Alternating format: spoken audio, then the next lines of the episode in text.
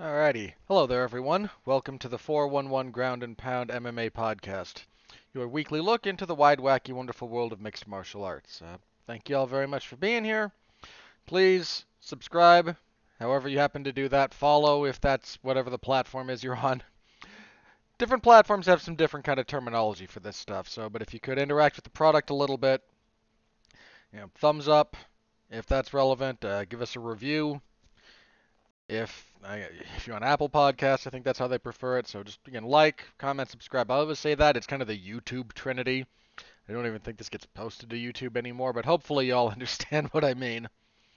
So interact with it a little bit, share us around, tell your friends, tell your enemies, tell a stranger. Uh, yeah, just anything you can do to help us out in that particular respect. on the agenda this evening, we had some stuff last night, some weird stuff. Uh, last night, UFC on ESPN Plus 45, so we'll have a review of that. This upcoming week, UFC on ESPN 21. We've got some fights that were announced, some good, you know, most of them good. One of them, uh, one of them, frustratingly, was announced not too long after I, after I finished recording last week's episode, or I would have talked about it then. But we'll get, but uh, yeah. So, yeah, again, news. You guys know the drill by now. All right. Uh, before we get into UFC on ESPN Plus 45, uh, some really kind of some hard news. As I was covering UFC on ESPN Plus 45 last night, uh, news on Twitter broke about the passing of boxing great Marvelous Marvin Hagler. Uh, he was 66. Ah, God.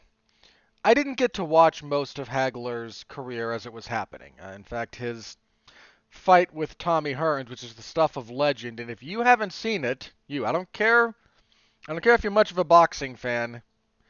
Uh, if you haven't seen Hagler Hearns, it's less than three rounds, and is one of the craziest things you'll ever see. So please look that up. It's great. It's so great. Uh, but that fight happened a little bit before I was born. So I I didn't get to watch in his career. In fact, he retired after the after the Sugar Ray Leonard fight, which for the record, he should have won. uh see that because that one took place in 87, so he would have retired not too long after that. Uh, I think he officially retired in, was it 90-ish? Uh, yeah, yeah, yeah. Was so would have been not long after that. So a little bit after 87, 88. Uh, it's hard to really kind of parse out. Yeah, 88 was when he retired, June of 88. So I was not even three when he retired from fighting. But he's such a. Ah, my relationship with boxing as a fan is a little bit up and down. It's intermittent. It kind of comes and goes. I'm, I'm very picky about the boxing I consume. That's not quite as true with other. Uh, with MMA, I watch not all of it live, and I've I've I've become more picky as time has gone on with MMA, just as a self-defense mechanism to avoid burnout. But I watch a lot of MMA. I'm a lot pickier with my boxing. So my interest tends to come and go a little bit. Uh, not every fighter that I enjoy watching is, you know, the biggest star of the time, but it's I like you have to be a kind of special fighter to really sort of get me invested in uh, yeah, going out of my way to find boxing fights and that kind of thing. So, and I I have friends who are bigger into boxing than I am, and I trust their perspective. If they say such and such is going to be a good fight, I tend to take them at face value and watch it, but I I don't watch, you know, weekly. When I got back, this was a few years ago now when I got back into doing some more tape study and some more watching of fights, I'd seen a few Hagler fights. I mean, obviously, I knew the man was great, but I hadn't done. Some of this came with my personal like uh, understanding of technique, blossoming, and whatnot as well. I rewatched a lot of his fights, and he. It's so hard to properly say this. He is. He's first of all, he's my favorite boxer ever to watch, just straight up. You ask me whose fights I want to watch, it's Marvin Hagler's. His he's he's the fighter you want every fighter to be like, in some respects. Uh, he had everything. He was uh, a power hitter when he needed to be. He was a very smooth technician. He was fleet of foot. He was quick of hand.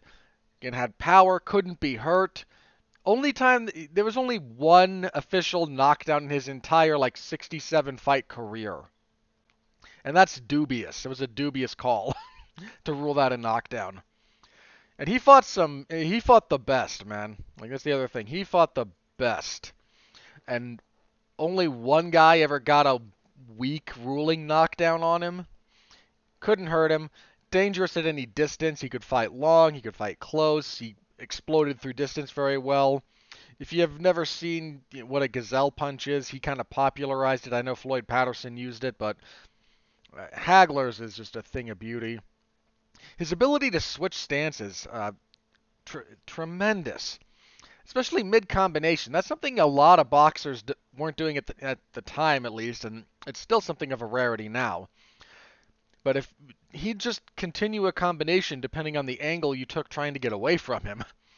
If you tried to circle, you know, under his under his left in uh, coming in at you southpaw, if you went to his left, instead of having to completely reposition, he'd just shift his feet a little bit and come after you orthodox. It never let you be safe. a lot of angles that you might think were safe were not.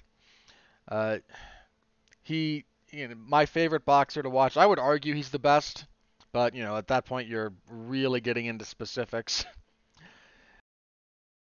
Uh, he's one of those guys that if he wasn't your favorite fighter, there's a real good chance he was your favorite fighter's favorite fighter, right? Uh, just a, a tremendous, tremendous talent. I'm. Uh, he is not the one of those he's part of what's kind of referred to as the Four Kings. It was this group of four extraordinarily talented fighters who were all in roundabout the same weight class. Uh, and in boxing, with the weight classes being closer together, they fought each other. Was you know him, Tommy Hearns, Roberto Duran, and Sugar Ray Leonard. And he he beat Duran. He knocked out Hearns. And I've already said this. I've that fight with Leonard. I think he won. I that fight needs to be studied just for the con job that Leonard does. it, it's an immaculate sell job in terms of hey, look, I won. But uh, I it's not uh I don't think he won that fight. I just don't. And that that's I mean again, that's not on him in the sense that the, that I disagree with the judges. Uh, he fought the way that he was going to fight, so not nothing else you can do. I mean, even if you disagree with the decision there, that's also a really great fight to watch. Uh, you know, he was again just a truly, truly, as his nickname and then later legal name said, marvelous fighter. Uh, this really sucks. Again, he's not the first of those four I would have bet to pass. I mean, again, they're all kind of getting up there. My money would have been on Tommy Hearns, actually. He has not looked all that great lately. Uh, but then again, neither has uh, Roberto Duran. So it would have been one of those two, I think. I mean, if you have the, you know, the morbid death, uh, you know, death pool kind of going on. one of those two would have been your bet. Hagler didn't look all that. I mean, he he didn't just look like a guy who was, you know, kind of deteriorating and near the end. Uh, it, it just sucks. really sucks, man. He's in one of the very best ever. And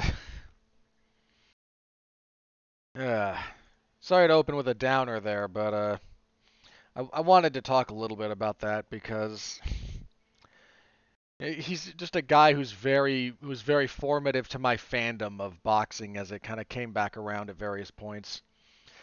He's he's also a guy whose fights are just so great to watch. He's one of the guys that you watch his fights and you come away wanting to just run through a wall. Like ah, you know, the motivational factor. It's bizarre. There's not a lot of fighters that do that to someone who watches. You know, he's he there's just that I don't even really have an appropriate way to phrase it other than you know like he's uh, inspiring, you know, in that respect. It's it's weird, but uh, yeah, he was. His fights were they were great.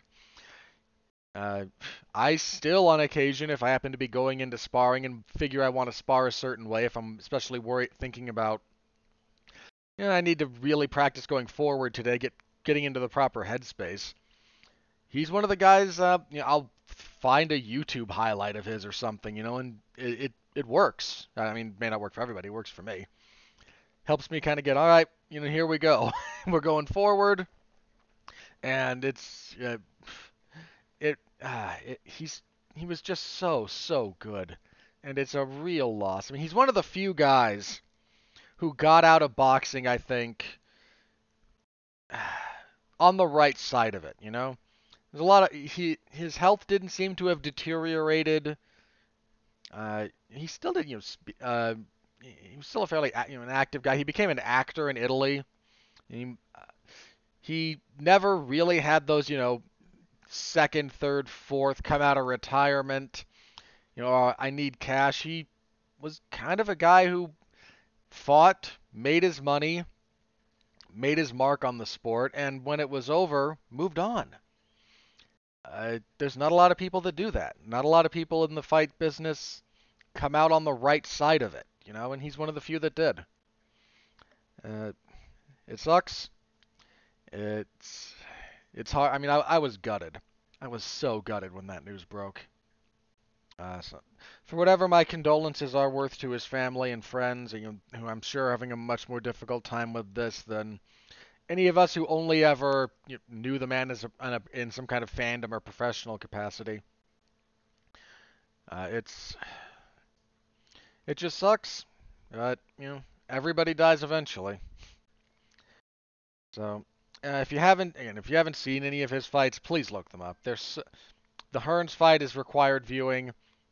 It's a really interesting, kind of slightly different style of fight when he fights. Uh, was it John Mugabi? Make sure I get that guy's first name correct. Yeah, John. His fight with Duran is a, another just genuinely great, great fight. Uh, especially the last couple of rounds when he's. I mean, if you also also if you if you want to know how great Roberto Duran was, that that'll give you a little bit of an idea. Uh, you, you could just go down that man's uh, Hagler's list of fights. Uh, there there's not really too many duds. Uh, so, for whatever it's worth, I, uh, yeah, as far as that goes. All right, so downer aside, I apologize for starting that on a downer note. Uh, moving on, UFC on ESPN plus 45. Man, what a weird card really weird card. I mean, there was some there was some quality stuff. In fact, I need to update my year-end awards nominees. Uh, I keep a list, just so my, when my year-end stuff comes up, I have a list that I can kind of go back through. Uh, your main event: Leon Edwards and Belal Muhammad goes to a no contest after Muhammad cannot continue following an accidental eye poke 18 seconds of the second round. This, sorry to be a downer again, this just sucks. Uh, this really, really sucks. Uh, God. This was Edwards' first fight since he fought Rafael dos Anjos in, I think, June of 19. Uh, sucks for him. He was trying to reintroduce himself to the fan base to make to remind everyone that hey, I'm here and I'm a good fighter. In fact, I should be in the title picture. I've won my last eight fights in a row. What more do I have to do? I mean, the answer would be, in fact, you know, finish a fight maybe. Um, not to be overly facetious, finishing is not easy, but at the same time, Edwards has like three finishes in his entire UFC career. Uh, it's there's a degree to which you do kind of need if you can't get finishes regularly, you need to have a bombastic personality to sort of compensate for that. And Edwards, not a big finisher and not a big personality at the moment. But he was supposed to, you know, kind of get back on the on track. This was so sucks for him in that respect. Uh, I mean, Dana White cursed this. I am blaming Dana entirely. Dana came out and said, "Yeah, if if uh, if Edwards wins, he's 100% getting the next title shot." Which one we all know is a lie. Um, there's just no way. There's no way that after this one fight, unless he head kicked Muhammad in the first round, right? Like if he did something spectacular enough, sure. But if he just won a decision, he was going to need one more win, especially given the high probability that we're going to wind up putting Usman and Masvidal in the coach roles for TUF. God help us. God, that such a stupid decision. But anyway, the point being, if those two are going to be recording that stupid show, waiting for that stupid show to air, then fighting for the belt, I find it deeply unlikely that Leon Edwards could win here in March and then basically wait a year.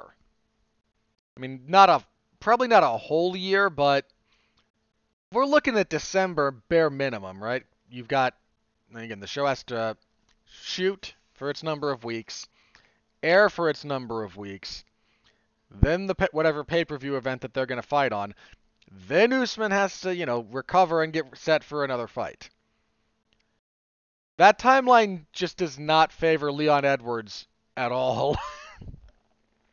he was going to have to fight again. He just was. Uh, but Dana just jinxed it, I think, in that particular respect. Uh, so, sucks for Edwards. Sucks for Belal Muhammad. Took this fight on short notice. Got a, got a big step up in competition. I mean, you know, Muhammad was four and one in his last five. Was like four and I think it was eight and one in his last nine. Like the man had been putting in solid work. Finally gets a shot at somebody in the top five. Main event spot. Easily the biggest fight of his career to date. And then in the second round, he catches a finger to the eye and he can't see.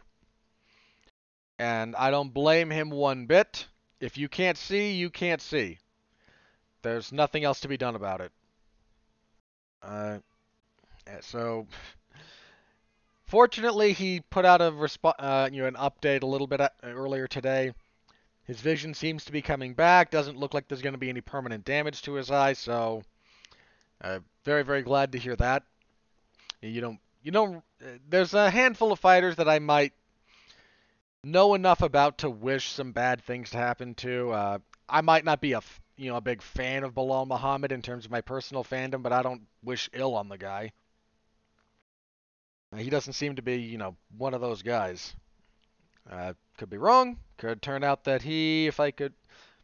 I have to say that this is a reference, or people might think I'm serious. It could come out that he molests collies. Uh, that being, for the record, that is a reference to Caddyshack. if you haven't seen that movie or caught or get the reference. But you know, something could come out about him, but based on all available knowledge, he seems like a good guy. So glad he's not seriously injured. Uh, again, sucks for him too. More so than Edwards, if we're talking just personally, but I think professionally it's worse for Edwards.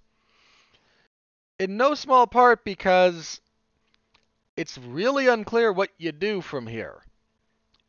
Uh, the first round, I mean, I've talked about the aftermath. The first round was pretty much all Edwards.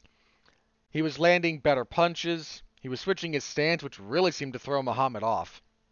I think he was expecting Edwards to most. Edwards is mostly a southpaw. I don't think he was expecting the stance switches. I think those got to him a little bit. He got head kicked, and you know, Muhammad has a very, very impressive chin. I don't think he's ever been stopped via strikes. Want to confirm that real fast. Okay, Vicente Luque knocked him out, but that's it. Uh, so he has one stoppage loss via strikes. That's his only stoppage loss at all. Jeez, yeah. So, dude can he's durable, but he got head kicked pretty hard. he was a little bit wobbled. Uh, you know, Edwards was winning. He won the first round clearly. I hate to say that he would have just, you know, continued doing that and won the fight because we're talking about five minutes in a 25 minute fight. Uh, there's entirely too many variables and possibilities for the for you know, that to that one little microcosm to be a comprehensive view into how the fight would have gone. But he looked good in that for for as long as the fight lasted. Leon Edwards looked really good, uh, and you know, that kind of gets thrown away from him. They might try to. There's a couple of things here. Uh, the UFC might try to remake him and Chimaev, assuming Chimaev uh, recovers from COVID on a reasonable timetable. that seems to be again a bit of a stretch at the moment, but I figured I'd throw it out there as a possibility. Uh, Leon Edwards and Colby Covington could very well be the fight to make. Uh, you've got Covington making noise about a title shot. Again, he's not going to get the next one. We're very, very unlikely to get the immediate next one. So he's probably going to need one more fight you could very easily main event uh, an ESPN or an ABC card with Covington and and uh, Usman, of course, but with Covington and Edwards. Uh, the other name kind of out there. Who's the other one? Um, don't think they've. Uh, Gilbert Burns hasn't had doesn't have anything official yet after his loss to uh, failed title fight with Usman. Burns is a possibility, but um, I think it was Sheen Al Shadi, or Shaun Al-Shatti, excuse me, who kind of mentioned on Twitter that of the current top five welterweight contenders, none of them actually have wins over each other. Uh, now, this is a little bit misleading. First of all, we're excluding the champion. Usman, I think, has beaten every one of the top five contenders at some point that's a little bit misleading, mostly because rankings change over time. Uh, when Gilbert Burns fought Tyron Woodley, for example, Woodley was still, I believe, a top five guy in the division. Uh, he might even have still been a top five guy when Covington fought him. The rankings kind of being as silly as they are. But I think if you, but you know, Burns after, you know, apart from the Woodley win, Burns has not fought any of the current top five. Let me bring them up actually the rankings here. So your top, for the record, your top five welterweight contenders. We have champion Kamaru Usman. We have Colby Covington, Gilbert Burns, Leon Edwards, Jorge Masvidal, and Stephen Thompson. In which case he's not accurate. He might even have said, okay, the only the only one group of those that have fought each other in some permutation is Stephen Thompson and Jorge Masvidal, and that was four-ish years ago. Might even be longer than that. Hang on. I, I forget when their fight was. Because I know Thompson beat him. Uh, that was 2017 November. So we're a little over four years, yeah. Oh, sorry, we're not quite four years. We're a little over three. Uh, yeah, that's again, that's not a great thing. Uh, if we go further, now again, I'm pretty sure that Woodley was ranked in the top five when he fought both Burns and Covington. At a minimum, he was for Burns. Less sure about the Covington one, but that's. Uh, I think it's correct. That's a little bit of a problem, you know. It's uh, not the greatest thing. But so Edwards should fight. And you got Covington, Burns, any of those five, real, any of those guys. Edwards, it, Masvidal is very unlikely, but you know Edwards against Covington, Burns, or Thompson uh, are all very, very doable fights. Uh, I'm not sure how available Thompson is. Edwards might wind up fighting Michael Chiesa. Just as a thought. I mean, it's another step down for him, fighting someone below him rather than in his immediate vicinity as far as the rankings go, but that might be in his immediate future. Um, as for Muhammad, I'm sure he's gonna he might try to lobby for a rematch. Um, I mean, again, it sucks for him, but I doubt he's gonna get it. So, yeah, no contest in your main event. Giant anticlimax as far as that goes. Very unfortunate. Uh, co-main event. Ryan Spann defeated Misha Cirkunov via TKO, punches, and hammer fists at 111 of the first. Um, Cirkunov just... The man needs a better wrestling game. uh, he came out, there was a really nice exchange. Uh, Cirkunov came out, he's fighting Southpaw. Threw a little bit of a combination. Spann kind of absorbed it. He got hit. But he reset his outside foot position to open up his the punching lane for his power hand because he's orthodox. And dropped Cirkunov with a counter right. Then from there was was able to recapitalize along the fence a, l- a little bit later and get the finish. Um, look, light heavyweight is what it is.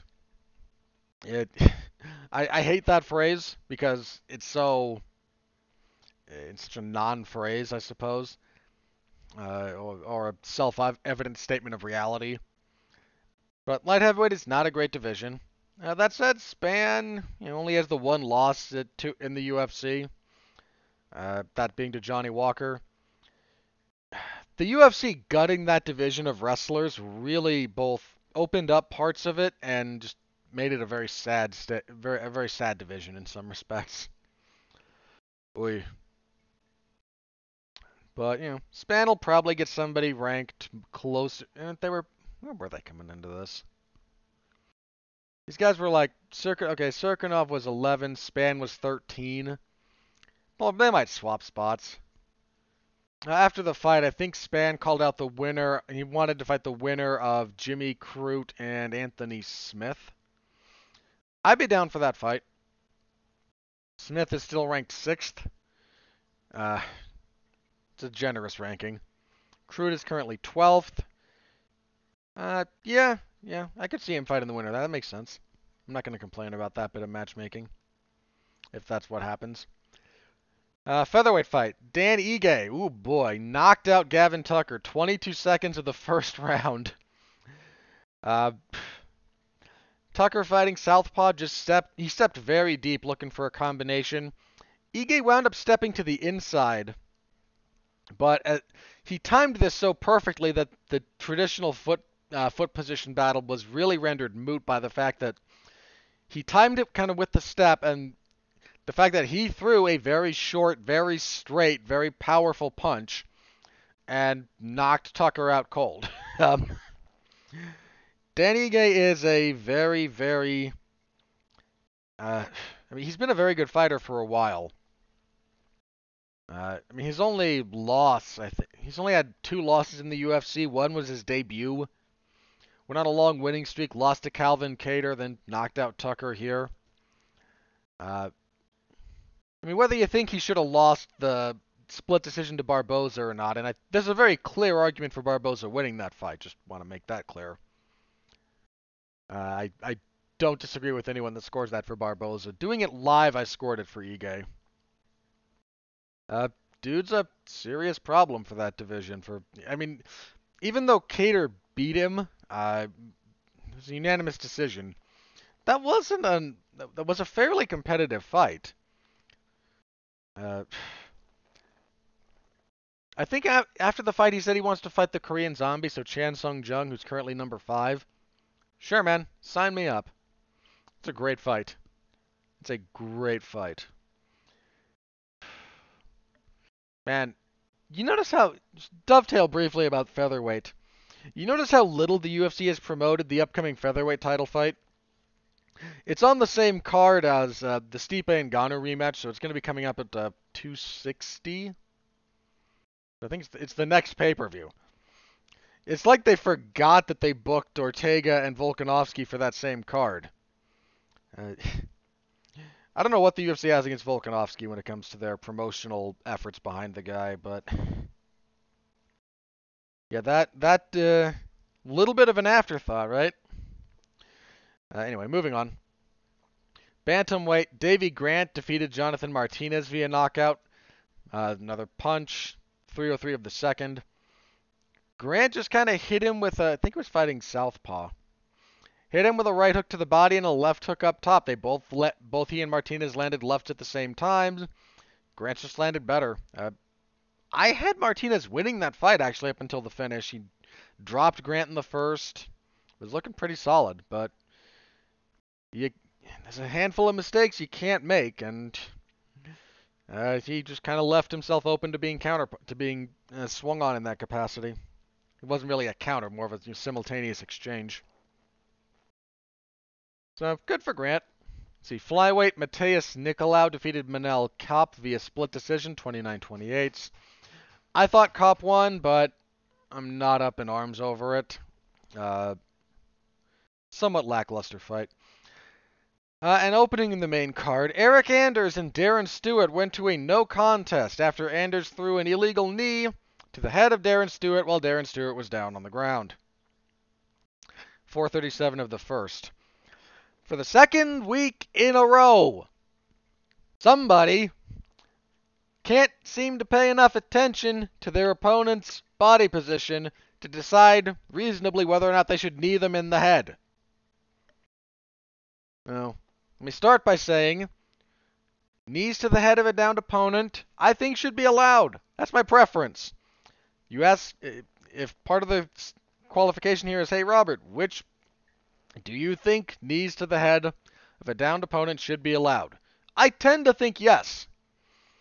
Uh, I I would be okay with that. Uh, I think the I think different positions would play out a little bit differently, and I tend to think uh, this is one of the things about things about uh, rule changes like that that some people get a little bit uh, touchy about. But you know, you'll op- you'll open up uh, certain bad positions, or but everybody does X, and that's dangerous. Well, people will stop doing X. They'll find some other way around it. Uh, so, for the right, my personal opinion there. But you agreed to compete under a set of rules. Uh, and you can't knee someone in the head when they're down. And this is this was a little bit like last time in the sense that there's no ambiguity here. Uh, Darren Stewart was not, you know, on his way up. Did not have one hand down and then it was up and then it was down and then it was up. He was kind of just on his knees against the fence, thinking about getting up, but hadn't started the process yet and was very clearly downed. uh,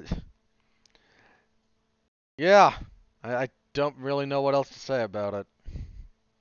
Uh, stupid. Just a really, really stupid decision. Uh, so our main card starts with a no contest via illegal knee, ends with a no contest via accidental eye poke. And there was a real question about why was this a no contest versus Yan and Sterling, which was a DQ? And I know there was some little bit about, well, you know, you need enough rounds to pass. I'm pretty sure you only need enough rounds to pass if you're going to go to the judge's score, because you can have a technical decision. And if you're going to have a technical decision, you do need to have at least half the elapsed number of rounds. Uh, otherwise, uh, and usually for so mostly for accidental fouls. If you have an accidental foul and you've had more than half the rounds completed, you can go to the you go to the judges. You do any point deductions you're going to do. Then you have the judges score. You have them for the rounds that have already passed. You have them score what they've seen of the current round, and then the judges' scorecards will determine the winner. So again, that's how you get to technical decisions. They're something of a rarity in MMA, but they do happen. Uh, I think Bisping and Alan Belcher went to a technical decision. Uh, the fight between I think it was Don, uh, Donald Cerrone and Jamie Varner back in the WEC back in WEC. Uh, their fight went to a technical decision, so it it does happen. They're just a little bit of a rarity. The big thing with determining the difference between a no contest and a disqualification is largely down to the referees and their determination of intent. Uh, so the whole thing, which winds up being subjective. Uh, yeah, it's it's kind of a mess in that respect.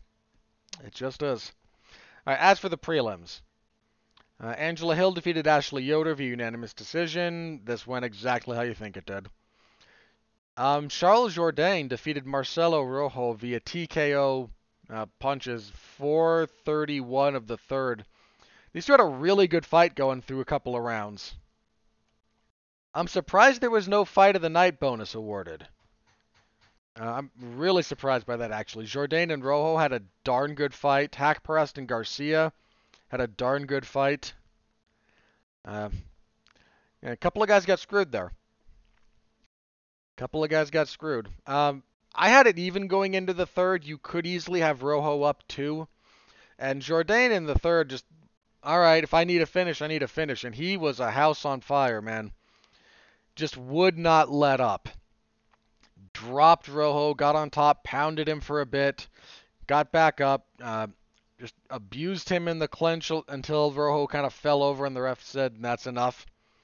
Uh, good fight for as, long as it lasted and solid you know, bit of business from Jourdain. Uh, bantamweight fight: Rani Yahya defeated Ray Rodriguez via arm triangle choke, uh, 309 of the second. Look up the finish for this and watch Yahya's pass. It is a thing of beauty. He starts attacking the arm, tri- setting up the arm triangle crossbody from where he is in half guard, so on the safe side. Then fakes a pass to side control, so that when Rodriguez kind of gets up on a hip to try and stop him, he can float over into half guard on the dangerous side and lock up the choke. Uh, really nice. I mean, Yahya's awesome. He's never going to get the respect he's due, but he's a lot of he's he's a he's a good guy. He's a he's good for a scrap. Uh, Nasrat Haqparast and Hoffa Gar- defeated Hoffa Garcia. Excuse me, Rafa Garcia. He's where's he from? I think he's Argentinian. Where's that Rojo? Garcia. Either way, uh, I think Garcia was Mexican. Yeah, yeah, he's Mexican. So Rafa. Uh, Rafa Garcia, uh, Press defeated him via unanimous decision, 130-27 to 29-28. Garcia had a pretty good first round. I thought he won that one. But the longer this went, the more Haqparast just kept kind of breaking him down. Getting to the target more often, getting to the target cleaner. It just got worse uh, through rounds two and three for Garcia. Women's flyweight, J.J. Aldrich defeated Courtney Casey via split decision, 29-28. Uh, who cares? This was not an especially compelling fight. Uh, you had uh, the first round. The first two rounds were clear. Uh, I forget who won which one, but very everyone you know, everyone kind of agrees. One went to one, one went to the other. Uh, third round, I gave it to Casey, but I can't object to 29-28 for either of them. Uh, let's see. Jin Yu Frey defeated Gloria DePaula via unanimous decision, 29-28 across the board. And kicking everything... Um, that fight. Um, when Frey got takedown, she controlled DePaula from on top uh, fairly safely, got enough damage, won two rounds. Second round was almost all on the feet, and DePaula won that one, but she couldn't stop Frey's couple of Frey's takedowns, and that spelled her doom and kicking everything off. Matthew Semelsberger knocked out Jason Witt with a punch at 16 seconds of the first round. Uh, Witt just threw enough naked leg kicks in a row that Semelsberger got a read on him, countered him with a straight right to the chin, and yeah, that was all she wrote. Uh, yeah. So that was the event. Some good stuff there. Um, if you haven't seen it and you're curious what you should look up, uh, Ige and Tucker, not long, worth looking up. Grant Martinez is decent for as long as it goes. Yahya and Rodriguez is kind of fun if you're into the grappling. Uh, Haqparast and Garcia is certainly worth watching. And then again, the quick finish for Semelsberger and Witt. Those would be the th- those would be my suggested uh, pick picks from this fight from this card if you haven't seen anything. All right. So that was the event. Thank you very much to anyone who uh, read that live or after the fact. I don't think anyone commented, but you know, for the smaller events like that, that's not at all uncommon. Uh, so thank you very much. I appreciate the support. Uh, yeah, as usual, I I say it all the time. Doesn't get less sincere. I appreciate you guys. All right, let's move on. Next week, UFC on ESPN 21. Ah, uh, this is a card. Um, main event: Derek Brunson and Kevin Holland. Uh, I shouldn't hate this fight, and I don't hate it. I just don't really.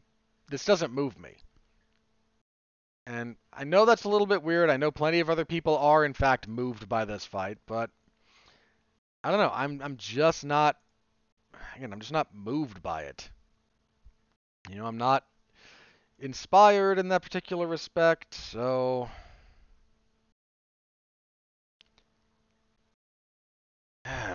uh, suppose who I think will win. Let's. That's a tough one. I mean, Derek Brunson is seems to be on a little bit of a career turnaround. You know, he he's always been a good guy to have around. He's won some good fights, but he's had a couple of losses that have kind of monkeyed with his ability to make a real move. He got a little bit of notoriety in his last fight when he knocked when he TKO'd Edmen Shahbazyan in the third. And he's on a three-fight winning streak. I think the problem is he's just he's not all that. I don't know. I hate to say he's not all that good because that's not true. It's just really hard to kind of parse out where he's got genuine advantages. He's a strong wrestler when he wants to use it, but he uses it very, very sparingly. He's got power, but his technique's all over the place. And he hasn't really seemed to have ever found how he likes to fight. Uh, in terms of it, he's frequently kind of bounced back and forth between reckless aggression that gets him countered and way too much patience. And he's not yet found kind of the sweet spot consistently, and that's that's been a problem for him. Uh, on the other hand, we have Kevin Holland, who I believe was my breakout fighter for 2020. Uh, in 20, he went undefeated in 2020. He won five in a row, four of those finishes. I thought he lost the Stewart fight, but uh, you know, such is life. Then, and the knockout over Jacare was a really, really interesting thing to watch. Uh, Holland's a big guy. I mean, Brunson's not a small man. Holland's just a very, very kind of long, especially for the division. I can see either man winning this. Uh, I can see Holland not really having a great answer for Brunson's grappling. I can see either man landing a power punch.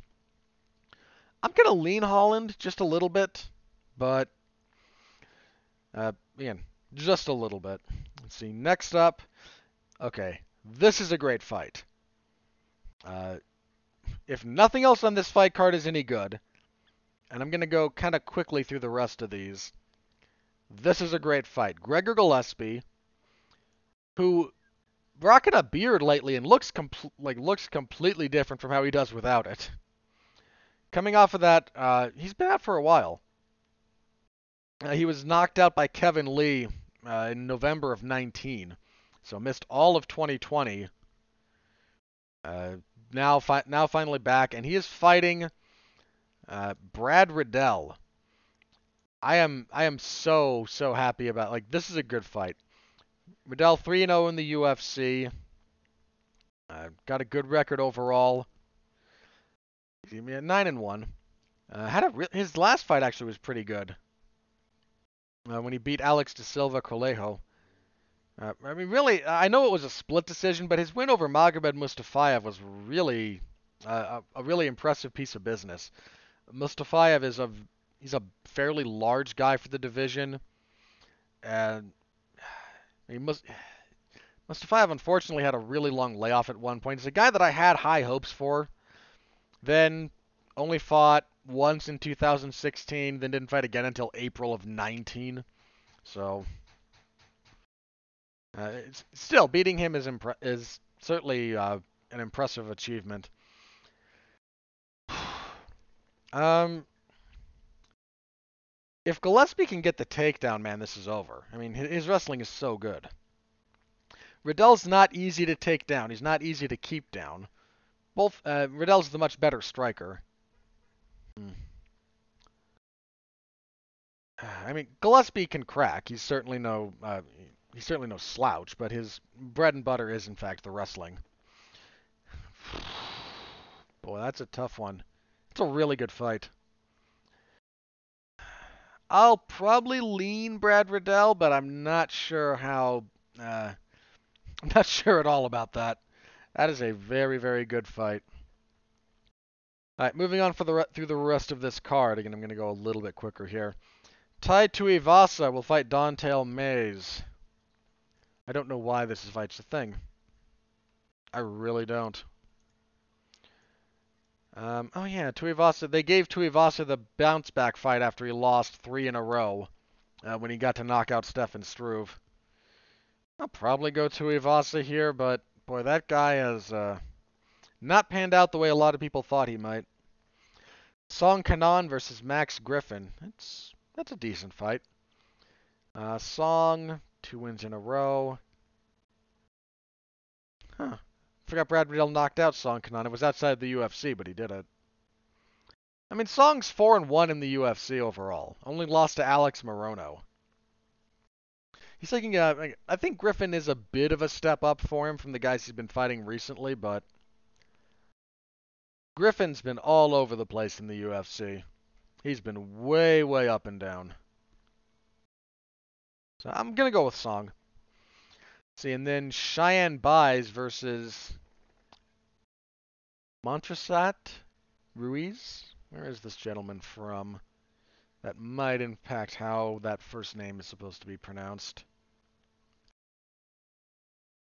Let's see, where are you from, sir?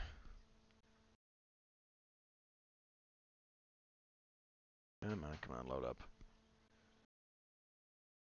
Uh, where are you? Where are you on this? Uh, shouldn't be down that far. Okay, he is Mexican. So it would be...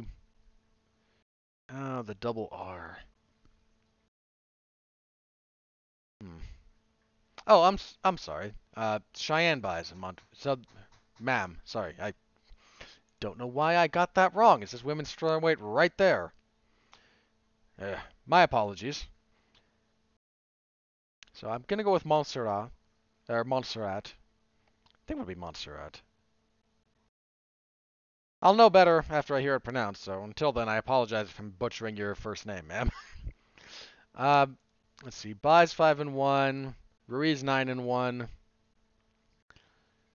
Probably go with Ruiz there, but I'm not entirely sold on that. Uh, let's see. Okay, as for the rest of the card, that is your current set for uh, main card. Whether that whether that's going to be the setup for the main card or not remains to be seen. Some of these fights, again, have been kind of moved around. Some fights have just had fairly recent replacements. So, rest of the cards, we have Marion Reneau and Macy Chiasson. Should go to Macy, but Reneau's sneaky. Lightweight fight Leonardo Santos. Hey! Getting his yearly fight in. Yeah, getting his yearly fight in. uh, uh, pity, man. If he stayed active, he got some skills. He'll, anyway, he'll fight Grant Dawson. Dawson has yet to lose in the UFC. I'm actually going to go with Dawson there, but Santos is a fairly legitimate challenge. Trevin Giles and Roman Dolidze. Probably go with Dolidze. Bantamweight Montel Jackson and Jesse Strader. Go with Jackson, but Jackson's been way hit or miss in the UFC. Eh, no, not as hit. Sorry, not as hit or miss as I thought, but um, I'm I'm comfortable picking him. Still won't be surprised if he loses, but I am gonna pick him. Uh, uh, Johnny Eduardo against Anthony Birchak. Johnny Eduardo's been out for a while, hasn't he? Yeah, he hasn't fought since June of 18. Oof. Hmm. Whereas Birchak, another guy who's been up and down. he's in his second UFC run, which he got off the ground with a loss to Gustavo Lopez. I'll pick Eduardo, but that layoff That layoff is troubling. Uh, Adrian Yanez against Gustavo Lopez, who we just talked about very briefly. I'll I'll pick Lopez there, I think. Yeah, yeah, I'll pick Lopez. Why not? Uh, Julia Avila against Julia Stoliarenko. I'll, I feel okay picking Avila here. Avila's fairly legit. And JP Buys versus Bruno Gustavo da Silva. Buys is South African flag? Pretty sure that is. That is the South African flag. Uh, so Buys is coming in 9 and 2. Got a good winning streak coming in. Whereas Silva has been in the UFC for a bit. Unfortunately, has yet to win. Fought to a no contest with Khalid Taha, then has been then lost unanimous decisions to David Dvorak and Tagir Bekov. He's kind of in a do or die spot. I'm actually going to pick buys for that one. Uh, Silva has been. I remember a couple of those fights now that I look at it. Uh, Silva has not been a terribly impressive fighter thus far in the UFC. So anyway, that will be on ESPN slash ESPN Plus and whatnot this coming Saturday. So please, I'll be in the MMA zone of 411 Mania. Stop by, say hello. I always appreciate it. Uh, yeah, you can follow me at Twitter to get updates for, as far as that goes on occasion at Winfree MMA if you'd rather follow me along there. Uh, you're certainly welcome to. Okay, let's move on. Again, some of our announced fights. I was annoyed this one got announced after, again, a little bit too late for me to talk about it last week. UFC 261 has a main event now. It will be uh, strawweight champion Zhang Weili trying to defend her title for a second time against former champion Rose Namajunas. This is a great fight. This is one of the best fights you can make in that division. Uh, this will be on the same card as uh, the fl- the flyweight title fight between Valentina Shevchenko and Jessica Andrade.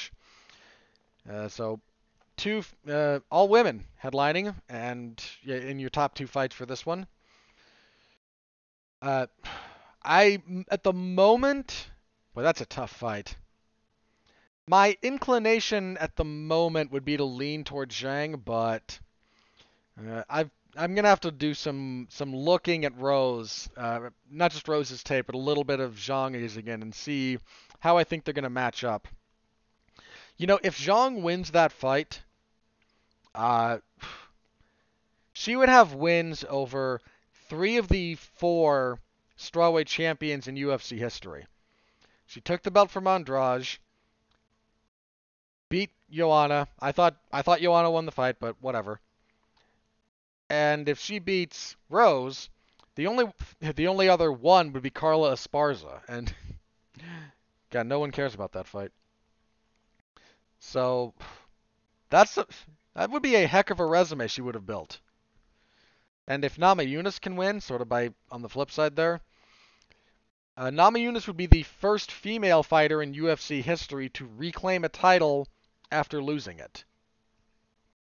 Uh, of any variety, in fact, across any weight class. No woman in the UFC has ever won a second belt after losing the first one. Uh, none of the bantamweight champions were able to get it back. None of the featherweight champions were able to either get that one back or go down and fight for the fight for the welter or for the bantamweight one. Uh, our flyweights have only had one real champion in Valentina, and strawweight. Esparza has never been able to get back to the belt. Joanna couldn't get it back. Rose couldn't get it back. Well, Rose might be able to get it back here. Um, Andrade vacated the division. Uh, yeah, so Rose could be the first former champion to regain a title in uh, as a woman in the UFC. So it's a great, great fight. Can't wait for it. Uh, 261's looking really good. Minor bit of matchmaking news here.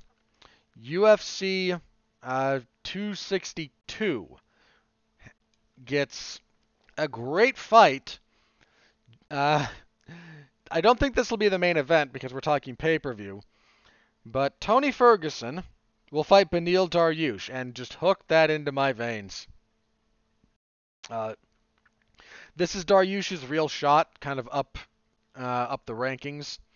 We're at someone ranked above him. Is I'm pretty sure he's still ranked. I'm pretty sure Ferguson's still ranked above Dariush. Gonna confirm that. Ferguson is currently ranked fifth. Dariush is ninth. So yeah, this, he's been calling for guys in the top five. Finally gets it. Uh, Ferguson needs a win pretty badly in the wake of consecutive losses. Dariush could get his shot to kind of break through some of the. There's not total gridlock at lightweight, but the guys at a certain level don't like fighting guys below them, and Dariush has been kind of a victim of that. But he might get a. He can finally kind of break through and get into the upper echelon. Uh, it's it's a good fight. It's a really good fight. Uh, very happy for that one. Can't wait. Very excited. All right. Last bit of news here that I have uh,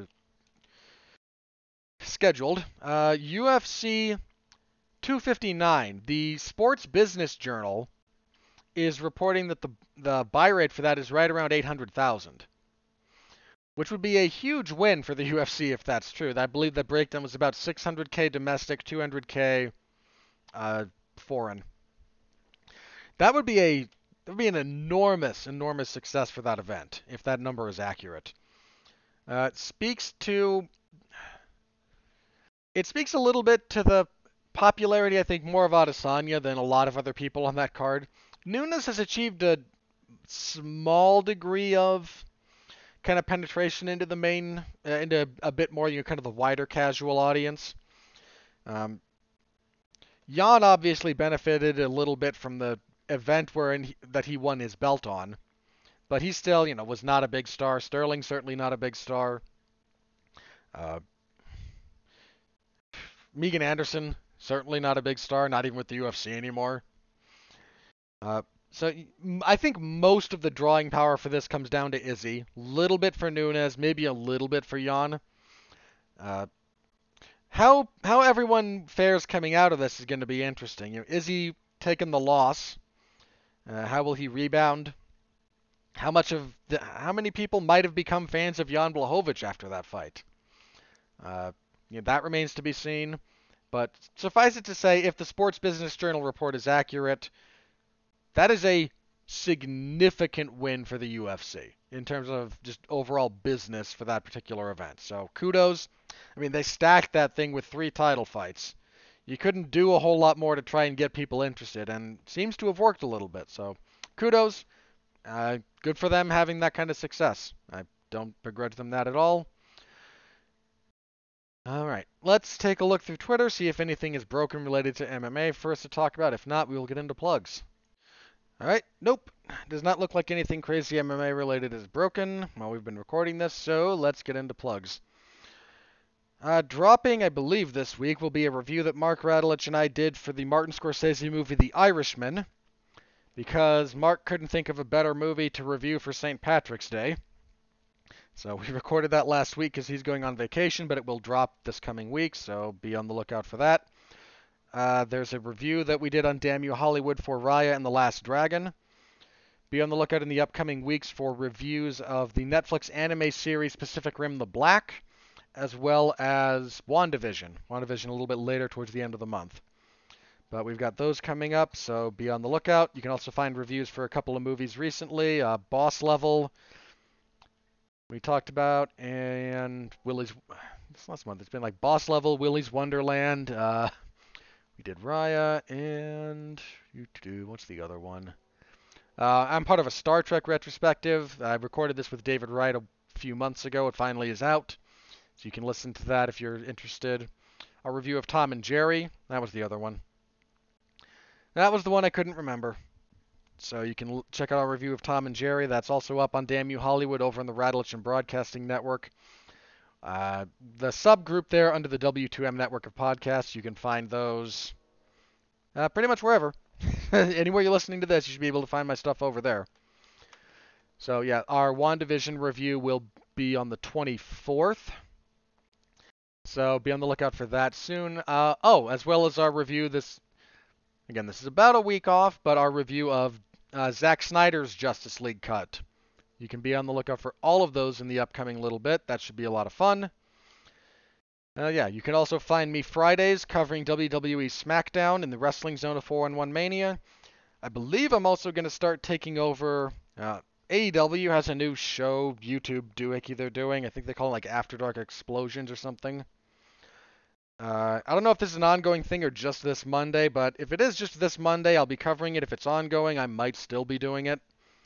So, if you're interested in my thoughts on professional wrestling, uh, you can find me over there.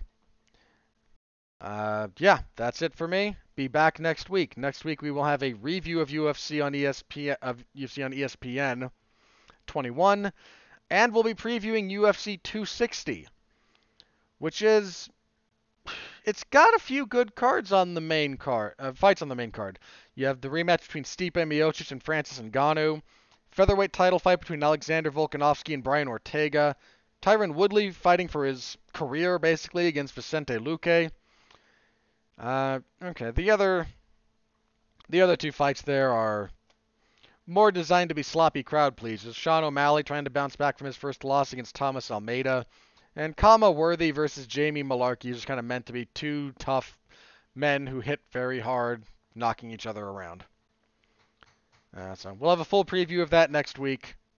Should be a good time. Hope to see you all then. Until then, thank you again very much. Appreciate all you guys do to help keep the show alive, to help keep it supported. It means a lot. I'll see you then. Stay safe out there and continue to be well, be safe, and behave.